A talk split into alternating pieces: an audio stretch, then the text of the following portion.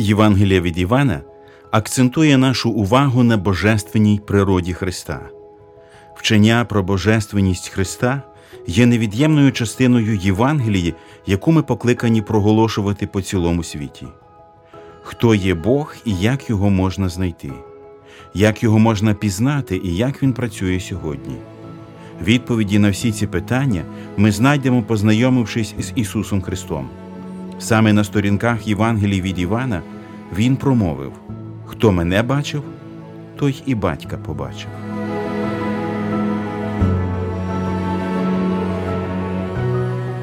Ви слухаєте подкаст Вивчаємо Біблію разом.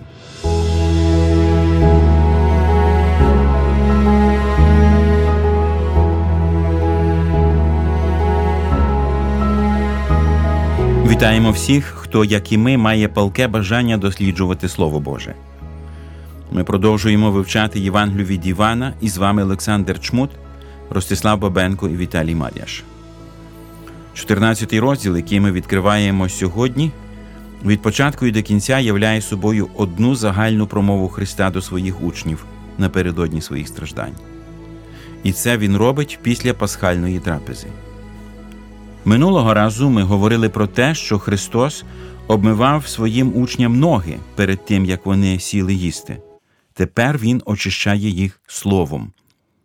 Перед тим, як дослідити цю промову, ми помолимося. Наш милосердний Спасе, ми дякуємо Тобі, що Ти є нашою дорогою, правдою та життям. Ти, Господи, прийшов на цей світ і вказав нам ту дорогу, якою нам потрібно прийти. І це не є якась така віддалена дорога, хоча вона вузька, але Ти є дорогою. І ми, Господи, вдячні, що Ти послав свого Духа Святого, іншого заступника, як Ти і передбачав, який допомагає нам на цьому шляху пізнавати Тебе, бо це правдива дорога, яка веде до правдивого пізнання Твого Отця. Ми вдячні Тобі за Твою, Твоє служіння, смерть, Воскресіння, служіння. Е, на небесах зараз нам. І, Господи, ми лишень просимо, щоб е, Ти довів нас до кінця нашого шляху, щоб ми побачили ті оселі, які ти нам приготував. Ми віряємо себе в Твої люблячі руки Спасителя. Веди нас на цьому шляху і будь з нами. Амінь. Амінь.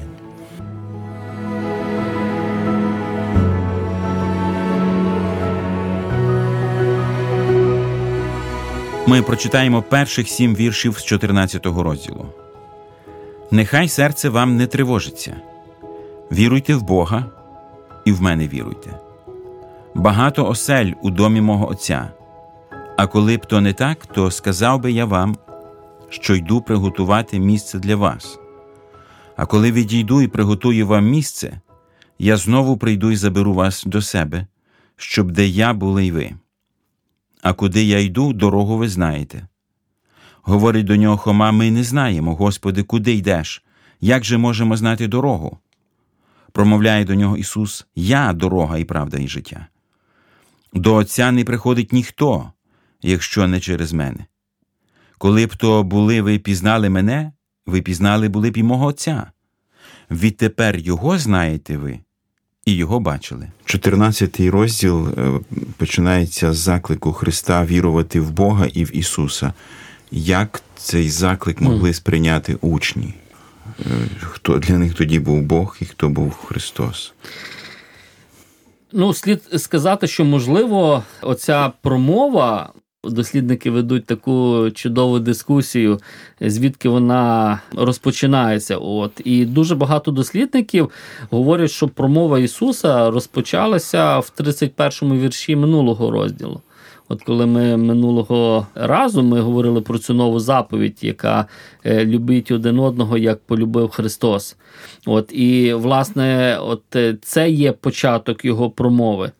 Ось і коли ми підходимо до 14 розділу першого вірша, то чому Ісус це сказав: вірте в Бога і в мене вірте? Це, до речі, така фраза, ми ще побачимо, в чому її складність. Але перед тим ми побачимо, от Ісус починає цю інтимну розмову. Юда залишив зрадник в якому немає частки Ісусової. І тепер Ісус може отим своїм учням, які залишились, передати те, що в нього було на серці.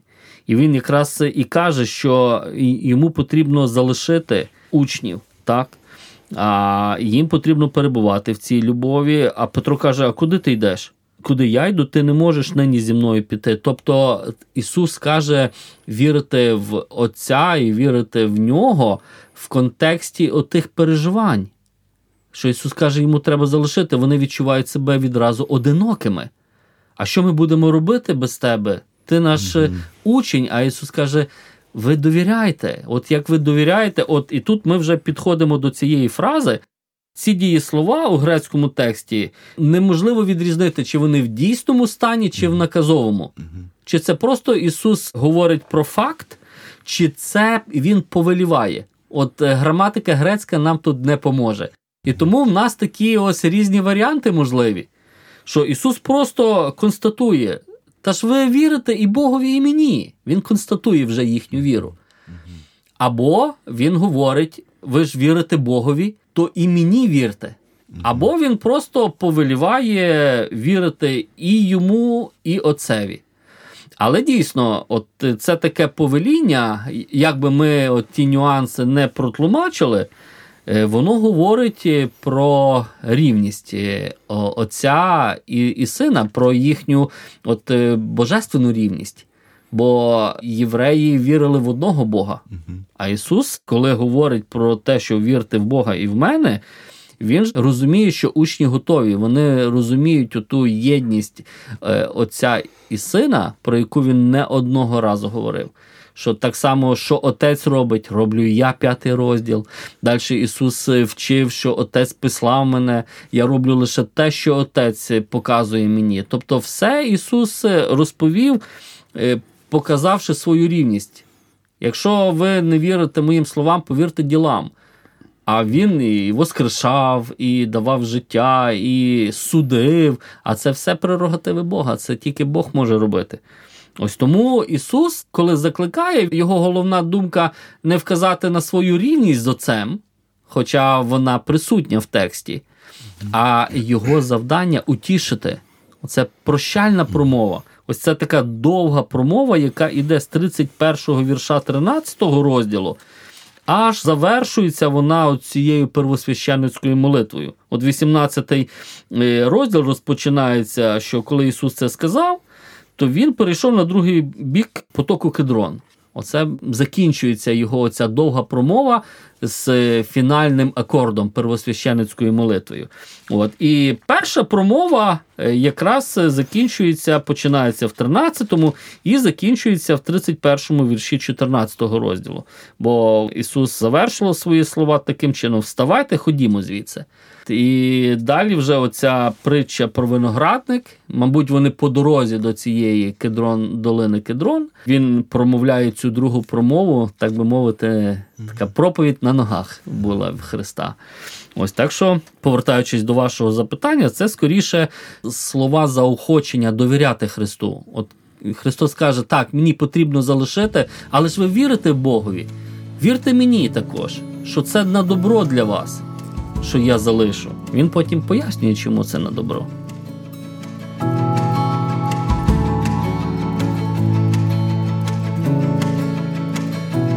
Прокидати зранку це відчувати Бога, читати Його Слово, це знати Його.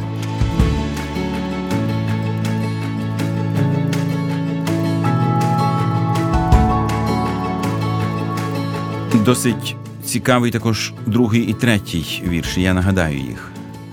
Багато оселю домі мого Отця. А коли б то не так, то я сказав би вам, що йду приготувати місце для вас. А коли відійду і приготую вам місце, я знову прийду і заберу вас до себе. Так, е, оселі в домі мого Отця, вони дійсно були готові? Чи все ж таки Христос пішов їх підготувати, приготувати для своїх учнів? Якось з тексту ми не бачимо якоїсь чіткої картини. Про що ну, може бути і те, і друге. вони є, але для того, щоб ну це ж мова фігуральна, мова переносна. Там ж не дійсні хатинки. Там Ісус каже, що щось вони щось переживають. Щоб оцю розлуку Ісус каже: не переживайте, мені потрібно ця розлука, вона служить чомусь. Ця розлука служить тому, що ви повинні бути разом зі мною. Мені потрібно приготувати. Він говорить е, мовою зрозумілою для них.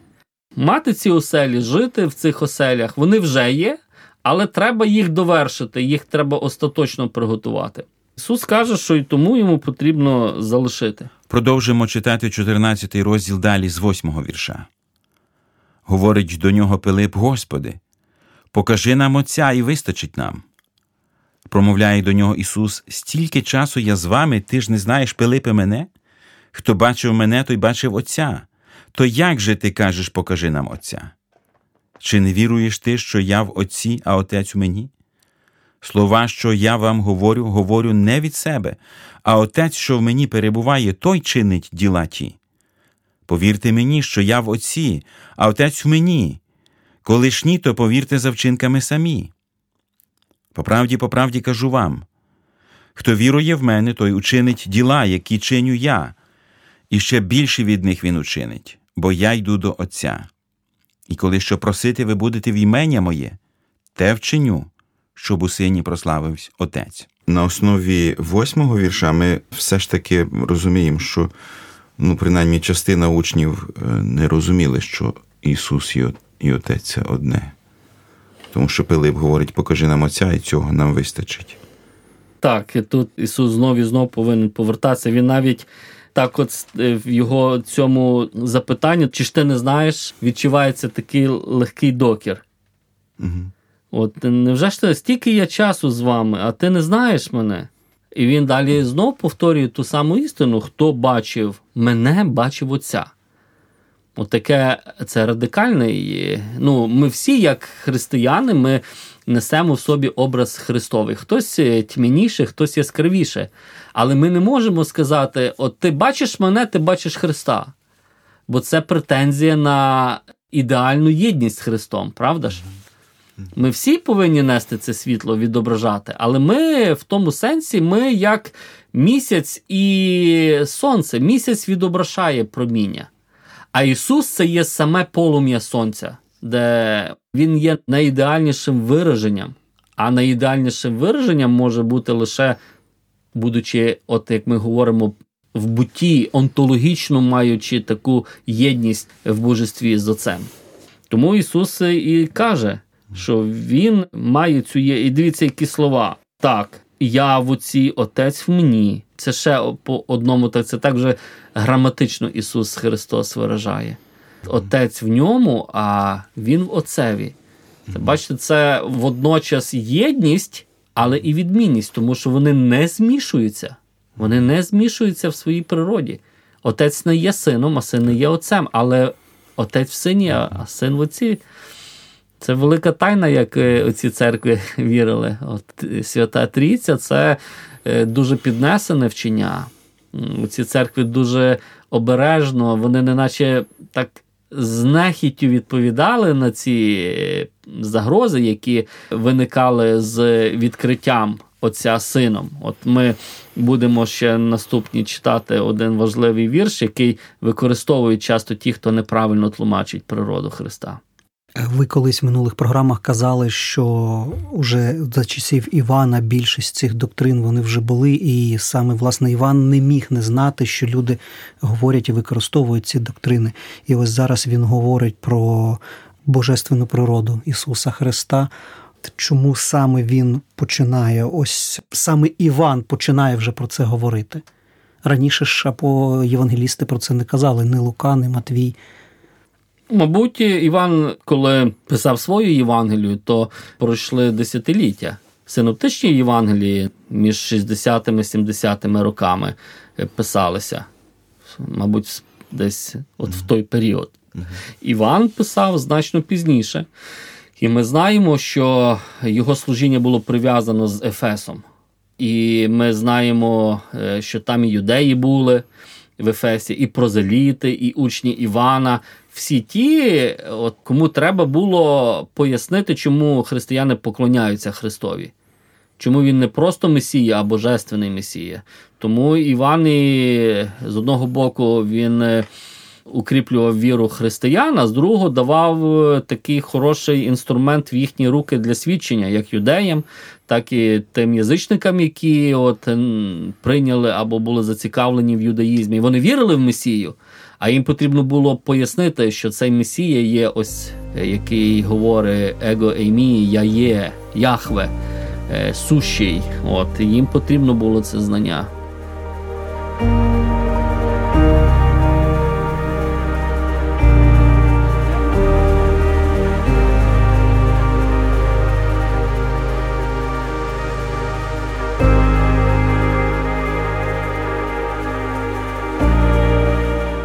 Біблія потрібна завжди і в розпачі, і в щасті.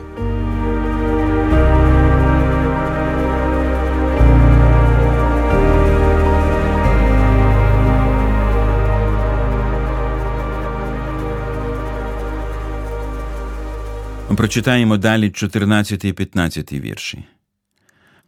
Коли будете в мене просити чого в моє ймення, то вчиню. Якщо ви мене любите, мої заповіді зберігайте. Тут Христос заповідає молитися в Його ім'я. Чи було це чимось новим молитися до Отця в ім'я Ісуса Христа? Ну, звісно, тому що юдеї, коли молилися, то вони молилися, закликаючи на ім'я Яхве, Господа. А тут Ісус каже, що молитися до Отця, закликаючи в, в ім'я, тобто, мабуть, так апелюючи до Христа, заради Христа.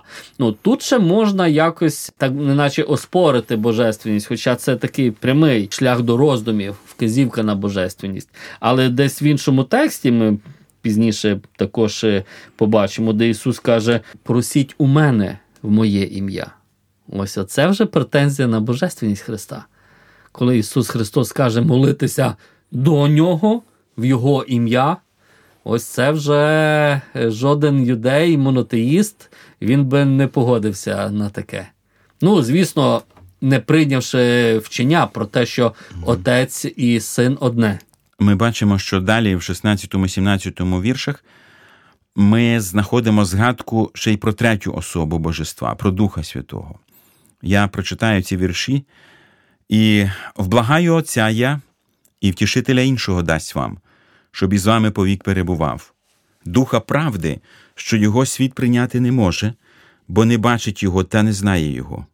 Його знаєте ви, бо при вас перебуває і вас буде він. Дух Святий названий втішителем. Що це означає для віруючих, що він втішитель? В чому полягає його завдання?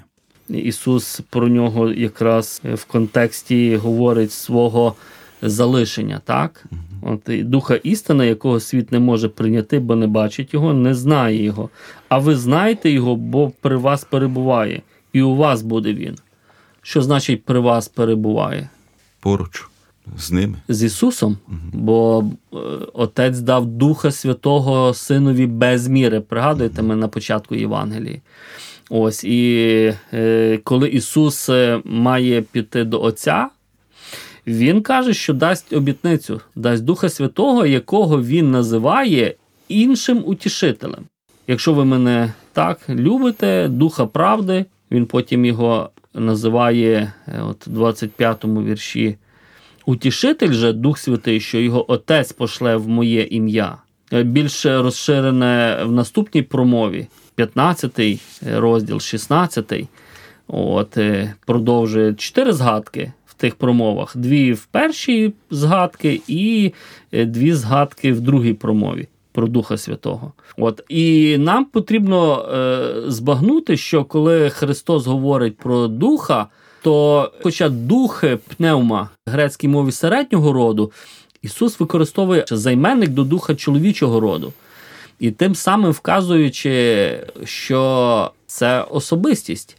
Це такий надзвичайний. Іван достатньо знав граматику, щоб не сплутати, але він, е, коли говорить, і ще й тим більше він говорить іншого утішителя.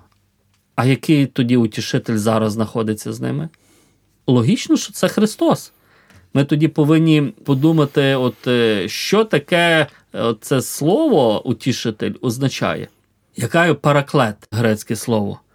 То найчастіше апелюють до того, що це якби представник, адвокат, який діє і говорить заради, от е, якщо ми приходимо в суд, то адвокат він представляє наші інтереси. І в грецькій культурі, в єврейській культурі, оцей утішитель він мав е, деколи от е, називали тих людей, які допомагали пройти через похорони близьким людям. От в мене, наприклад, померла близька людина.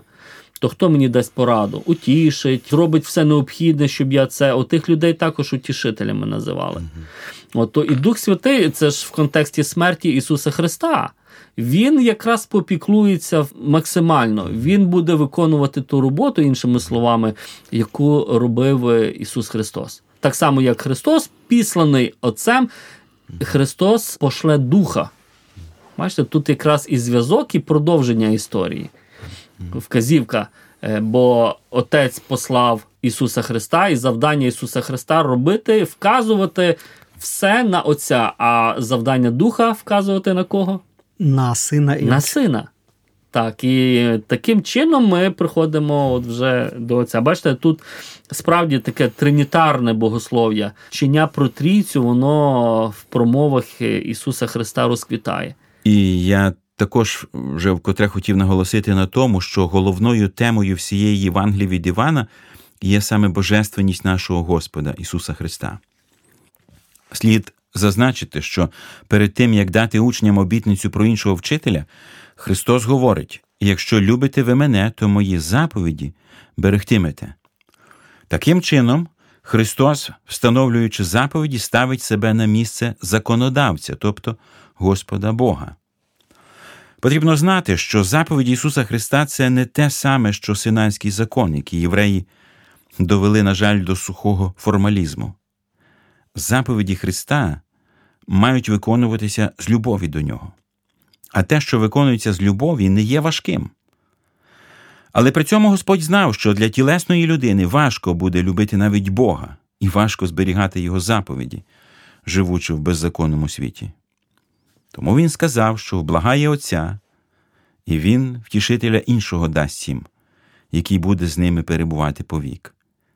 Той інший втішитель це Святий Дух, який невидимо заступатиме Христа під час його відсутності. Але Христос зазначив, що того Духа правди світ прийняти не може, тому що він не бачить його та не знає його. Звісно, що хтось може зауважити, що, мовляв, духа ж не можна побачити, він невидимий. Це правда, але можна бачити його вплив, бачити його діла. Тоді, коли Дух Святий зійшов на першу церкву, то щинився шум з неба, ніби буря. Подібне порівняння духа з вітром Христос зробив в бесіді з Никодимом, коли сказав: Вітер віє, куди забажає, і шум його чуєш, а не відаєш, звідки приходить і куди відходить. Так бо і з кожним, хто народжується від духа. Між іншим, слово дух у більшості різних перекладів перекладається вітер. Так переклав і наш перекладач, поки він був професором Огієнком. Але коли він став православним митрополитом, то в синодальному виданні це слово перекладене вже як дух. Ось як звучить цей текст в Огієнка: Дух дихає, де хоче, і його голос ти чуєш та не відаєш, звідкиля він приходить і куди він іде. Так буває і з кожним, хто від духа народжений. І, до речі, він в новому виданні також замінив вітер на дух. Хоча в тексті мова йде, безперечно, про Духа Святого, бо це він відроджує людину, а не вітер.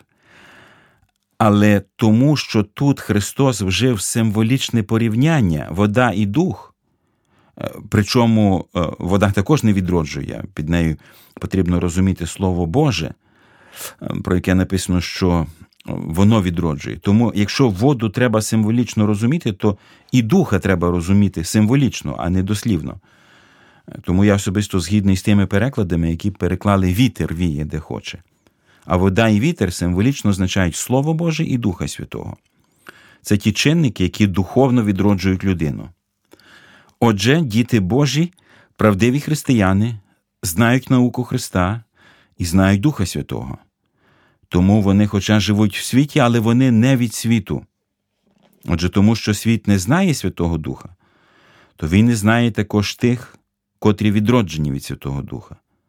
Світ їх вважає за фанатиків або просто за сміття. Люди світу дивуються, що вони разом з ними не беруть участі в розпустці і зневажають їх. Але Христос обіцяв: Я не кину вас сиротами, я прибуду до вас. І справді, Христос після Воскресіння ще 40 днів з'являвся їм, свідчив, утверджував і наказав чекати, аж поки отримають обітницю Духа Святого, про якого він сказав Духа правди, що його світ прийняти не може, бо не бачить його та не знає його. Його знаєте ви, бо при вас перебуває і вас буде він. Як нам відомо, ця обітниця виконалася в день П'ятидесятниці. А наше сьогоднішнє вивчення знову наближається до закінчення.